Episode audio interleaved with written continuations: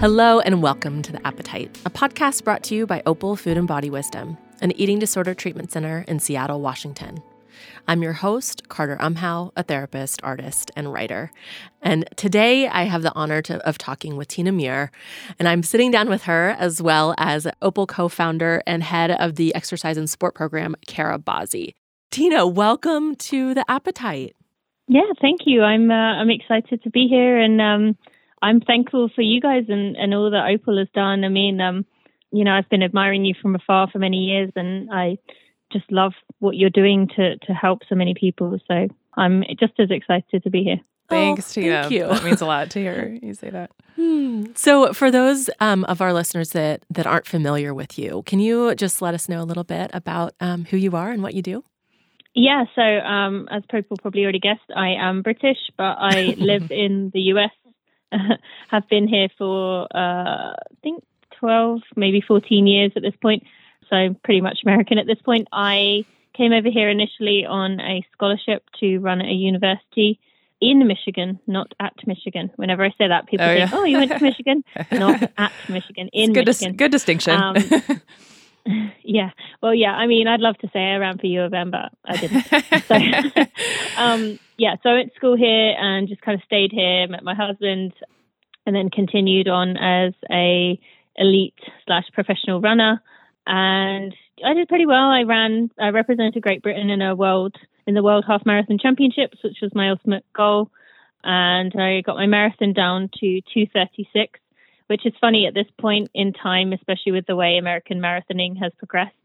In 2016, uh, 236 is pretty damn good. Mhm. Um, Yeah. But now the level has stepped up so much that it doesn't really feel as, as impressive anymore because the just the quality, especially over here in the US, but in the UK and worldwide as well, has just blown up. yeah, it's so, crazy, um, huh? I I was really proud of that. Um, had I still been running now, I think I that wouldn't have felt enough. But I'm kind of mostly known for my decision to stop running three months after running uh, my personal best in a marathon, less than a year after running for Great Britain in the World Championships. I quit running potentially forever um, because I had not had a period in nine years, and I also was kind of burned out of the sport at that Mhm. point from probably a lot of it my um you know lack of fueling but a lot of it also just from many years of training and uh, i became kind of one of the faces of um, overcoming amenorrhea and um, Mhm. trying to convince women to to get their periods back and and get their health back and i fell pregnant within 10 weeks of stopping running Wow. so yeah. I kind of like to think I'm a, a little bit of a beacon of hope for people that even if you haven't had a period, it's not doesn't mean it can't be fixed. Mm. And that, and how old is that child now? Just over two, and I'm pregnant with my second child as well. Yes. Congratulations. And there's a bit the recent the big news about um, signing with a shoe company. Yes. So um, in January, Altra Running, which is one of the shoe companies, kind of made history by becoming one of the first or the first shoe shoe brand, running shoe brand, to sign not just one but two pregnant runners. They are very aware that uh, Alysia Montaño, who has been a huge player in the kind of uh, rights for women, getting getting things for women that we've deserved for a long time. Wow. Um, myself and Alysia, uh, neither of us expect to be running personal bests anytime this year, but Altra still decided to take that step and support us and say, you know, you're so much more than your performance. So, So a really cool. cool thing to be a part of. So cool to Yeah. not just talk the talk, but do it. Yeah, that was Mhm. something that I was so um, interested in when I read about that because uh, to to be valued for more than just your time, your personal bests and and your capacity, but also for your voice, that feels like probably a very large symbol of a shift in the running culture. Yeah, I mean, I think a lot more of the brands had shown. I mean, some of the brands not not at all, but quite a few brands had kind of bit like tolerated pregnancy. Mhm. If you kind of happen to get pregnant during your contract, oh, you know, congratulations, you know, we hope to see you back out there sometime soon. Whereas this signing to people while pregnant is, yeah, just a massive sign that, um, you know, we are choosing you uh, because of your pregnancy or as that is a part of you rather than despite the fact that you might make that choice. So, Tina, yeah. I want to back up a little bit and ask you a little bit more about what running was like before this new season for you, um, before you quit. Um, you spoke some of that, the symptom of that being nine years without a period, but I'm assuming there was some disordered eating during that time as well. Yeah, the period was kind of the the big giant red flag. Yeah. But there was obviously other things that I, looking back on now, uh, my body was screaming at me for help. Uh, I know both of you will kind of chuckle at this, and probably many of your listeners. I had seen many quote unquote nutritionists over the years, spoken to people who had looked at my diet, taken a three day window, and said, actually, it looks fine. You know, I don't mm-hmm. think there's anything wrong. Um, mm-hmm. But it was only when I started working with Nancy Clark that oh, okay. it really dawned on me that actually I was restricting a lot. And I knew I was restricting, but as I've learned a lot, and as you both know, and many of your listeners probably know, everyone is different. And, you know, I would compare myself to other elite runners. You know, I would say, well, I'm eating more than they are. So it's obviously not food. Um, but, you know, for me, that wasn't enough because friends could get away with having their periods and eating less and being leaner, lighter. Um, that doesn't mean that I could. So I think I've learned a lot about, you know, that everyone is different and we all have our own kind of set point and what our body is comfortable with. I always saw that as a disadvantage that it wasn't fair that my body seemed to be so sensitive. However, now I see it as a big advantage because, you know, I have this indicator that I need to make a change in my life, whereas other people may end up further down a path um, or may end up kind of putting their body in more extreme danger um, before they realize because they don't have that warning sign. But I did have other things, like I was convinced I had Raynaud's when really I know that was just my, you know, body was shutting down some of the blood flow to my fingers and toes. I was quite moody at times. And so all the signs were there while I was running at the top level. Did you also experience stuff psychologically uh, in terms of were you pretty preoccupied with food? Did you have that part of the disorder, or was it mainly kind of physical, yeah. mental? Yeah.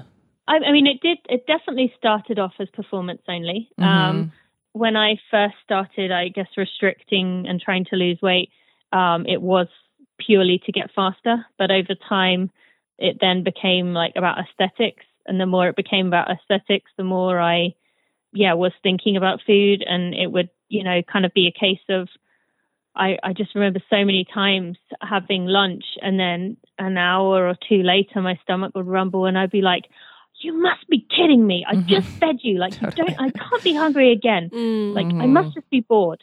And I remember getting really angry at myself, like, okay, well, you're just going to have to wait for another hour because I'm not giving, not giving you anything now. Um, and and then so many things. You know, I was going out for dinner, so okay, well, it's 4 p.m. and I'm going out at 6:30 and I'm starving, but I know I'm going to eat a lot tonight, so I'm gonna. Ha- you just have to have some carrots and shut up. Mm-hmm. Um, you know, just quite cruel way of talking yeah. to myself, just because I was angry at it for being hungry. I've talked a lot about my like sweet tooth, how I had like a crazy sweet tooth, and my first website, my original blog was called Insatiable Sweet Tooth because it really was insatiable. Like I, I always joked I could eat an entire tub of frosting in one go, and I genuinely could. Mm. Um, that was because I was so good at eating very clean, eating very healthy, so that I could save everything up, and then at night I could just go to town on my sweets without worrying too much about gaining weight. But yeah, I, I did get into phases where I would weigh myself multiple times a day naked because you know you have to have to keep it, you know, you can't have clothes affecting things. And the scale would, as you know, we've heard many stories, would dictate my day. We heard about Mary Cain talking about it.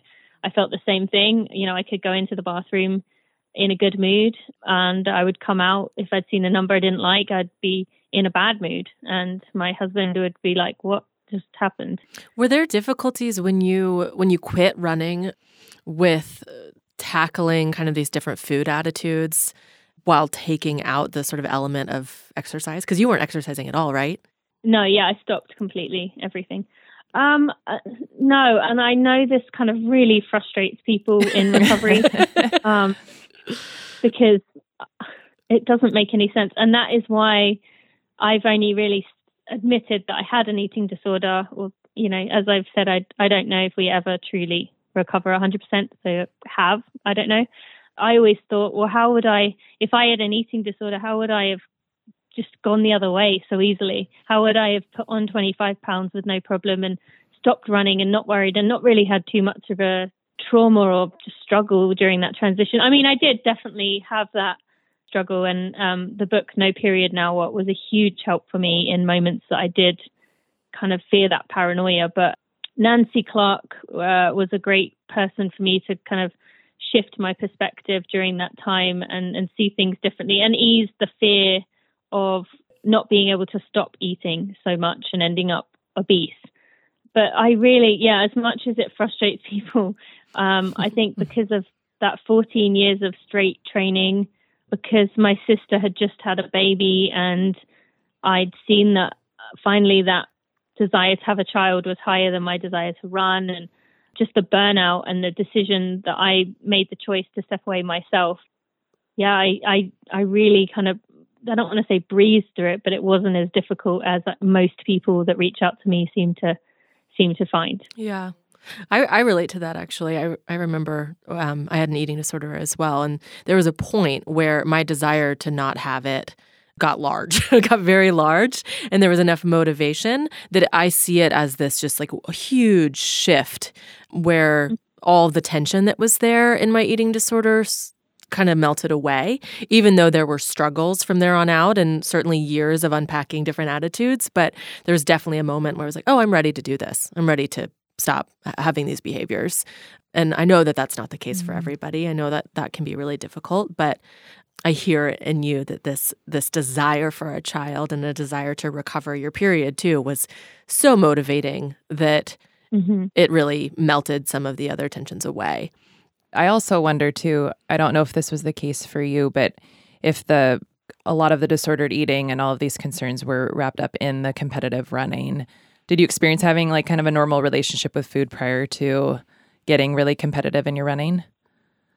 I, I've wondered that as well. Like, um, if it was with the running and, and, you know, and that's what people often ask me if I'd go back to professional running. And uh, the only way I could do it is if I could remove the, any kind of pressure to perform and make it kind of an accidental, if I was just kind of training and I accidentally ended up at the top again. That's the only way I really could see myself doing it without trying to control everything. But my dad did all the cooking when we were, uh, well, he still does. And he very much gave us like a well balanced meals for dinner. He, you know, was very good at getting in foods that were good for us, but also he was never someone that restricted. If we went out to dinner with him, he would get whatever he wanted on the menu. So my sister and I learned that and we took that approach. My mum did have an eating disorder before she had me. It took her five years to get pregnant with me. So she still had a few of the behaviors growing up, and I could see some of those looking back now. But I think my dad's kind of attitude rubbed off more somehow. Mm-hmm. I genuinely believe I did have a very healthy approach to eating um, until I overheard a coach telling an, an athlete on my team in college that she could lose some weight. And then I asked him the same question, and he said, Yeah, you could lose a few pounds. I, I think until that moment, I hadn't really considered how restricting or changing your foods could really make that much of a difference. I'd seen I'd seen girls who'd barely eaten and had run well for a few years. To me, that always just seemed like a car trying to drive without any gas. Um, I didn't really understand how that worked. So um, I just kind of wrote them off as well.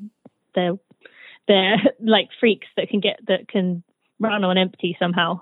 Yeah, that's I. It's my story is pretty similar in that way. Of I didn't develop restrictive behaviors or attitudes until I got to college with my college distance running experience, and so in my recovery too, I think I, I would call myself I was an eater, like going into that experience, and so in my recovery process, I think there was a lot of years that I could kind of go back to of having relaxed attitudes around eating. And so, yeah, removing that competitive element for a bit um, helped. And then kind of and then approaching that actually head on around weight and performance. And that's why I've been so interested in the topic over the past 15 mm-hmm. years because can someone, you know, if, if that is a, a component that makes somebody engage in disordered eating, like where are some of the examples of, or is it really, I've, I've been very interested in engaging that question. Like, do we have to be manipulating yeah. weight um, to be at peak performance at the high levels? Yeah, I'm, I guess I feel got curious about kind of what you've been exposed to um, in the elite mm-hmm. community. Well, firstly, I can't speak to the last few years. Um, I haven't really been around that since 2016. And I do think the community has changed a lot since then. Mm-hmm. However, I saw a lot, a lot of disordered eating patterns and strange habits in the running world. And it definitely didn't make it any easier. Um, I remember multiple occasions where I'd try and set up a meal like the night before a race, um, because for me, the night before a race, the morning of a race was like I would restrict, you know, many times, but that time I took it serious. I was going to eat a giant bowl of pasta or a giant whatever meal I wanted to have. And so for me, that was non negotiable. I didn't care what I what my weight was the day I stepped out onto the onto the start line because I knew that I couldn't run without fuel. So um, I would try and set up meals um, like, "Hey, do you want to go out to eat?" and and people would initially say yes, but then one by one back out and say, "I'm just going to eat in my room." Um, and I always got frustrated with that because that wasn't how I approached things. And then, you know, there'd be many cases where we'd go to events and stay in a hotel and everyone would get their food and take it back to their rooms. And I just couldn't really understand that, you know, and it, it was very uncomfortable even when people were around because especially the morning of, a lot of people like pick at their food and barely eat. And I'm quite like a mothering person, so I'd find it really hard not to say like, don't you think you need a little more than that? Like a little more than half a slice of toast?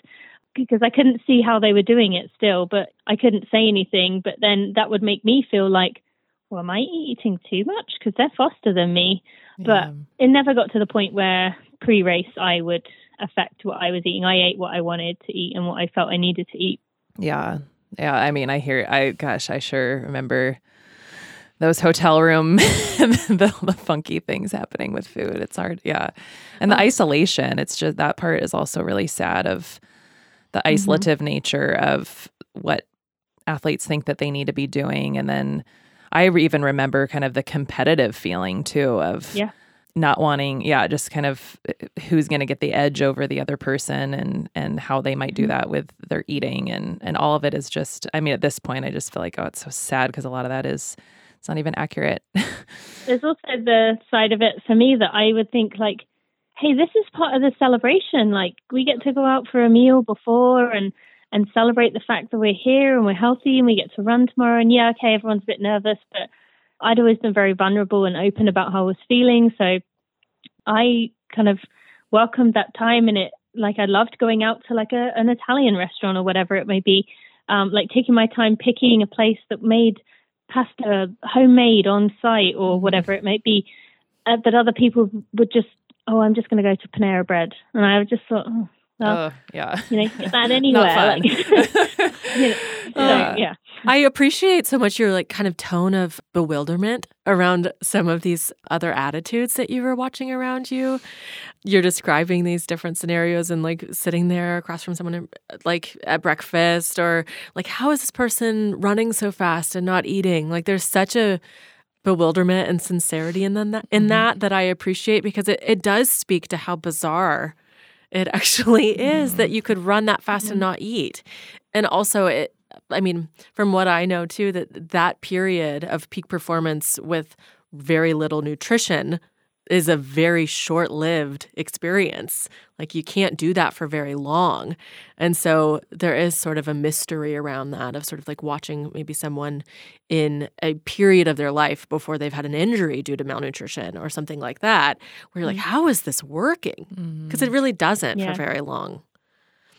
Yeah, yeah. And I think, but then on the other side of things, you know, I look at myself and I think, you know, I didn't have a, well, I had I had one stress reaction, um, and that was like a year into into my like lack of periods. But the rest of the time, I didn't have any bone issues whatsoever. You know, that's one of the big signs if you keep getting injured, especially the you know the femoral, the the sacral, the the pelvic um, fractures, and you know that's a massive warning sign. But I had restrictive behaviors, and I definitely was monitoring my food and trying to lose weight. But yeah, I I never took it to an extreme because, like you said, it just kind of blew my mind that people could have the energy. Like I, I've said before, that I feel like it's um kind of like your battery your your batteries are on uh, need a charge like empty or you need a new set of batteries but you're trying to like play some music and through a speaker and it's there's no batteries left like i just yeah. couldn't how does that even work so but um my like love of enjoying food at experiences like at meals out mm. or celebrations and things like that was in some ways I think what saved me because I always had those kind of occasions of where I was eating enough to where I could get away with keeping going with this kind of lifestyle.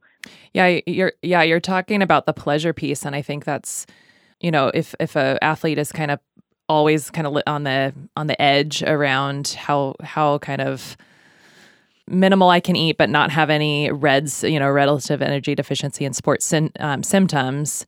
But then there's also this other aspect of of what about you know not engaging in the pleasure side and like you're talking about the wonderful opportunity for community and celebration and seeing people at these races and being part of a group of people who share a love for a sport and like that also being a driver for behavior is pleasure and mm-hmm. enjoyment and I didn't think about that in college as like something I was really missing out on. I didn't it was it wasn't until later that I could really experience all the grief of what I lost in yeah. my obsession with my performance and with food and and I'm hoping too that people that, that that listen to this could even give a pause of like it could be fun. It could be pleasurable. Like that part could actually be something that people like you would would not want to compromise. Yeah. Um that aspect of it. Yeah, it makes me curious too, Tina, about um, you described earlier kind of like this cruel voice in your head,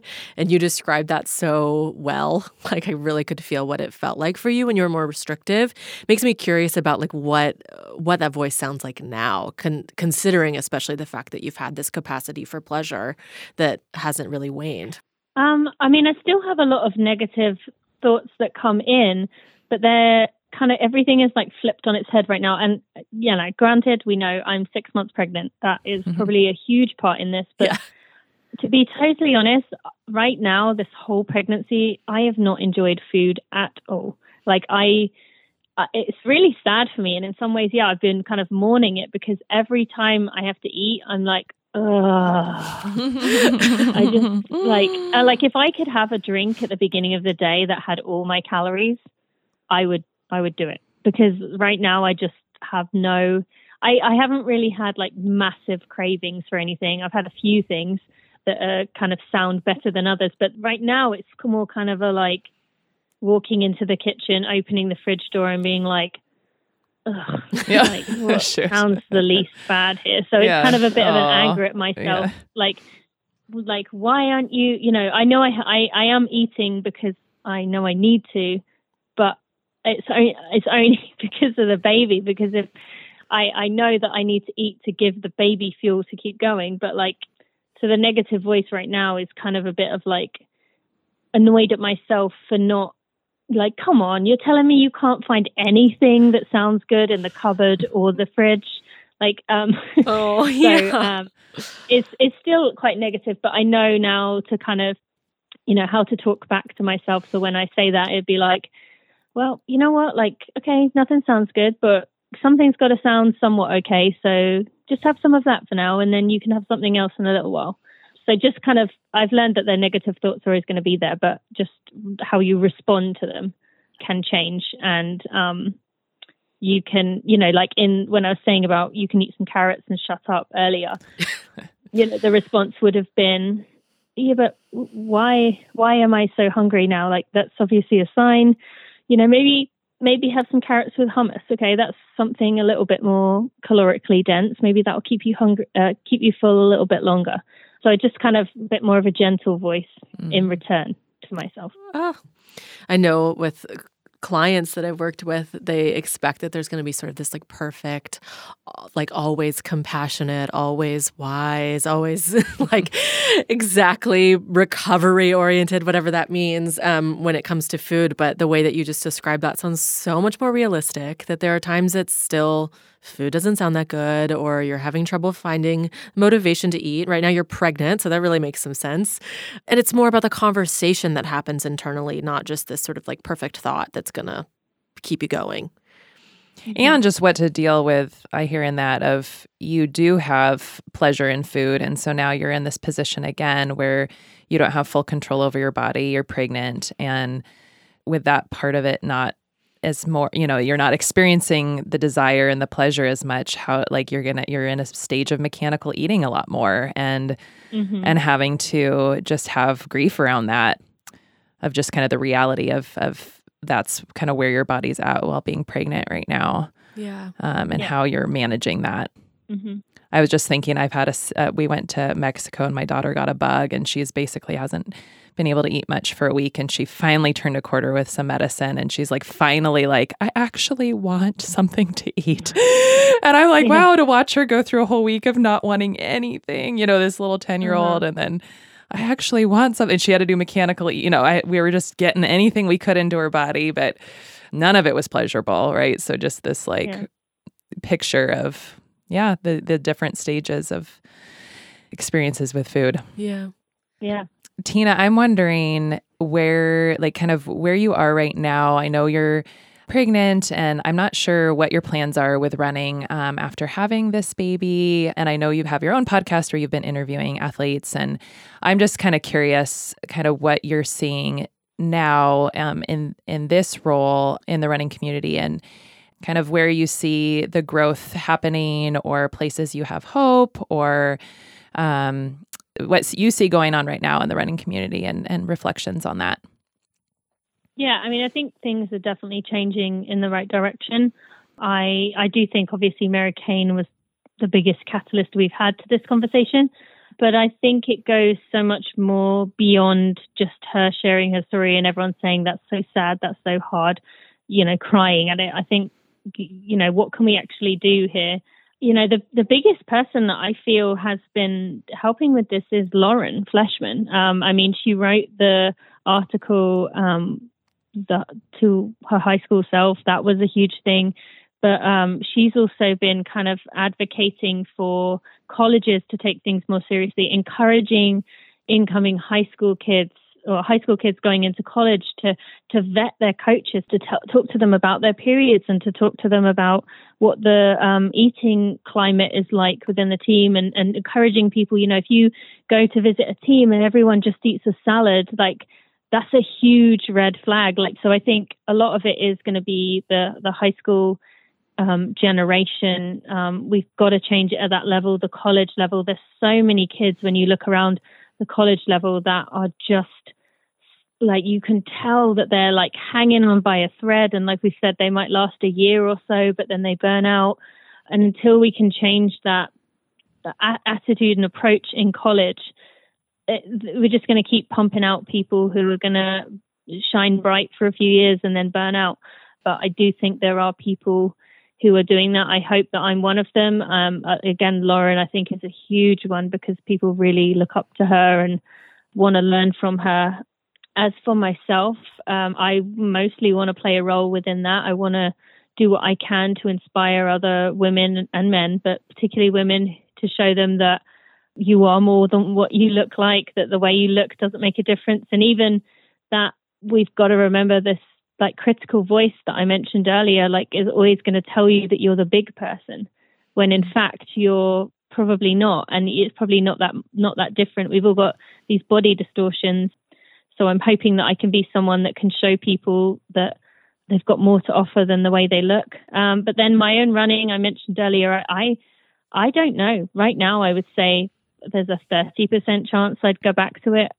I don't see a clear path for me back to the, that level without putting this pressure on myself of having to prove myself and having to like overcome the negativity. I think um, I would have to come at it at a kind of zen approach as to enjoying the process of pushing myself, enjoying the struggle, enjoying the the hard mm-hmm. rather than it being a means to an end.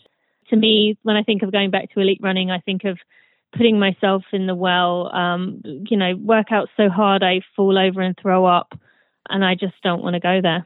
So, um, yeah, I think I'd have to find a different a different path, and I I still don't know if that's possible for me.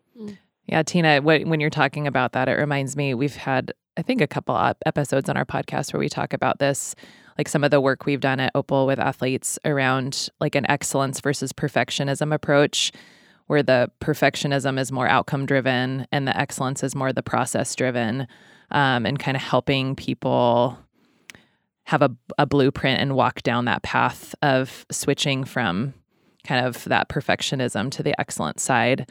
And I, I really hear that. I, I just heard basically to use you kind of say that in in through your experience of what you what you'd need to do differently. Tina, you you were just talking about hoping to be an inspiration for other runners and athletes, and I definitely want to claim that you are. Yes. um, and I I know that you have a series on your podcast running for real called Beyond Running, and that just seems like such a beautiful place where you're talking about issues beyond sort of the the specific category of running that are more mental health issues. And that is just such a beautiful offering. Yeah thank you. Well you know you say you say that um, about me actually being already being an inspiration but that's again a good example of our like critical mind yeah you know um, i see that and i say yeah but you know lauren's doing more or Kara's doing more or Zilla. like you always kind of uh, downplay what you what yeah. impact you've had but yeah um the Beyond Running series was just really important to me, and, and I think a lot of that is because of what what I do. Everything Running for Real is about is the whole tagline is so you feel like you're not alone. I get so many personal emails from people who pour their heart out to me, like telling me their deepest, darkest secrets, things that they haven't told um, anyone. And um, I, you know, I, I feel such a privilege that I they feel brave enough to share that with, with me. But I also want to you know, a lot of the time I don't know what to say. Like, you know, I've had I've had a few people tell me that they're thinking about transitioning, and you know, I I, I want to be supportive, but I, I I don't have the the knowledge of what to say. So things like that, you know, what can I do for that person in the future to make them feel less alone, to make them feel um, better, and that's where suicide came into things, um, anxiety disorders.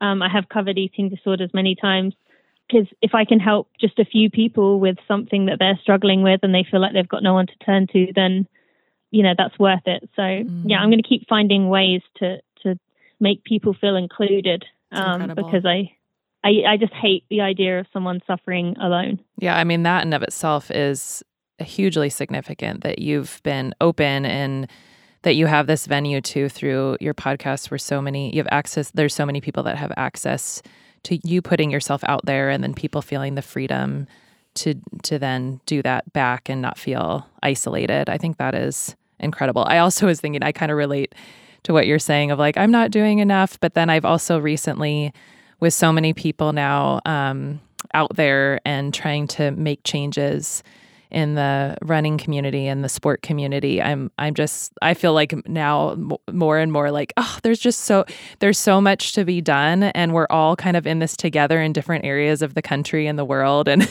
we're doing our own you know parts with our our, own communities of influence and um, it's mm-hmm. exciting to think like you know that we all are helping make make th- these changes and I'm like I've been so inspired by you. I mean, it's fun. I've been inspired by Lauren for years, and you and Kara, and I love that these voices are becoming more public. Yeah, well, and I just want to add to that that I, you know, I've said I just said it myself that I don't feel like I'm doing enough, but I want to say to anyone listening that, like, you know, sometimes we get so caught up in numbers of like followers and like likes and shares and all this stuff, but like who, no one life is more valuable than any other. So like if you in your inner circle have I don't know 25 friends and one of them is struggling with something like an eating disorder and you help them get help, you point them to the right place to um, you know find someone who ch- turns their life around. I mean, that's in itself is beautiful and wonderful, and like it, it's so like sad. And I do it as you heard as well that we we we say, oh well, I only helped one person, or I only have 200 followers, so you know, I'm only I can only help a few people. But like we all have our role to play, as you said. Like it's not just the people in the limelight. Yeah, totally. Absolutely. Well, before we before we end, um, I know you said something earlier about Jameela Jamil, and in in line with sort of talking about different inspirations and voices. I'd be curious to hear. Um, you know, maybe it's her, maybe it's someone else, just places that you're really finding some inspiration even beyond the the running community so that our listeners can can find those things too and benefit from them. Yeah, I mean, there's a lot of people in the running space in the industry that are fighting the good fight and trying to get the word out. Um, Renee McGregor, as I mentioned, Dr. Gaudiani, um, Nancy Clark, Jesse Haggerty, Sarah Canney, all those come to mind in the kind of running space of people that are promoting the right attitudes and ideals. But Jameela is she's not in the running industry, not a runner as far as I know. I really like her. She uh, she was Tahani on the Good Place, and um, she has set up her. I, I, don't know if it's a foundation or it's, it's definitely a social media account. That's all I know. I think she's got one million, two million, maybe followers on that. Um, and it's called I Weigh, just spelt the way you'd think it would be spelled, I Weigh. And it's all about inclusion and just, you know, changing your perspective and, and making it a place where everyone can be a part of something. It's absolutely incredible. She has so many good conversations and yeah. Wouldn't it be cool if she talked to you one day? Yeah. I, have got her on my list, but I think I'm quite a long way away from that. Especially if Darn. quite. I'm binge watching uh, The Good Place person. right now, so my daughter and I are in almost done with season two. She's we good. love that show. oh, well, Tina, thank you so much for joining us. Yes. It's been really wonderful to hear more of your story and your and your thoughts. You have so much wisdom and, and inspiration to offer, and we really appreciate having you here with us today. Yeah. Thank you. I appreciate that. And I appreciate you. As I said, you guys are changing the lives of people, you know, who who need it. And uh, I'm ever grateful. So on behalf of all those people you've helped as well, I want to thank you as well. Thank you so much. If you want to learn more about Tina, we definitely suggest that you do. Um, you can uh, read her wonderful blog post at tinamuir.com. Um, we'll also be linking to her podcast so you can keep up to date with who she's talking to and what she's talking about. So definitely subscribe to Running for Real as well. Thank you to Daniel Guenther at Jack Straw Cultural Center for sound engineering, to Aaron Davidson for the Appetites original music, and to Hans Anderson for editing. Join us next time.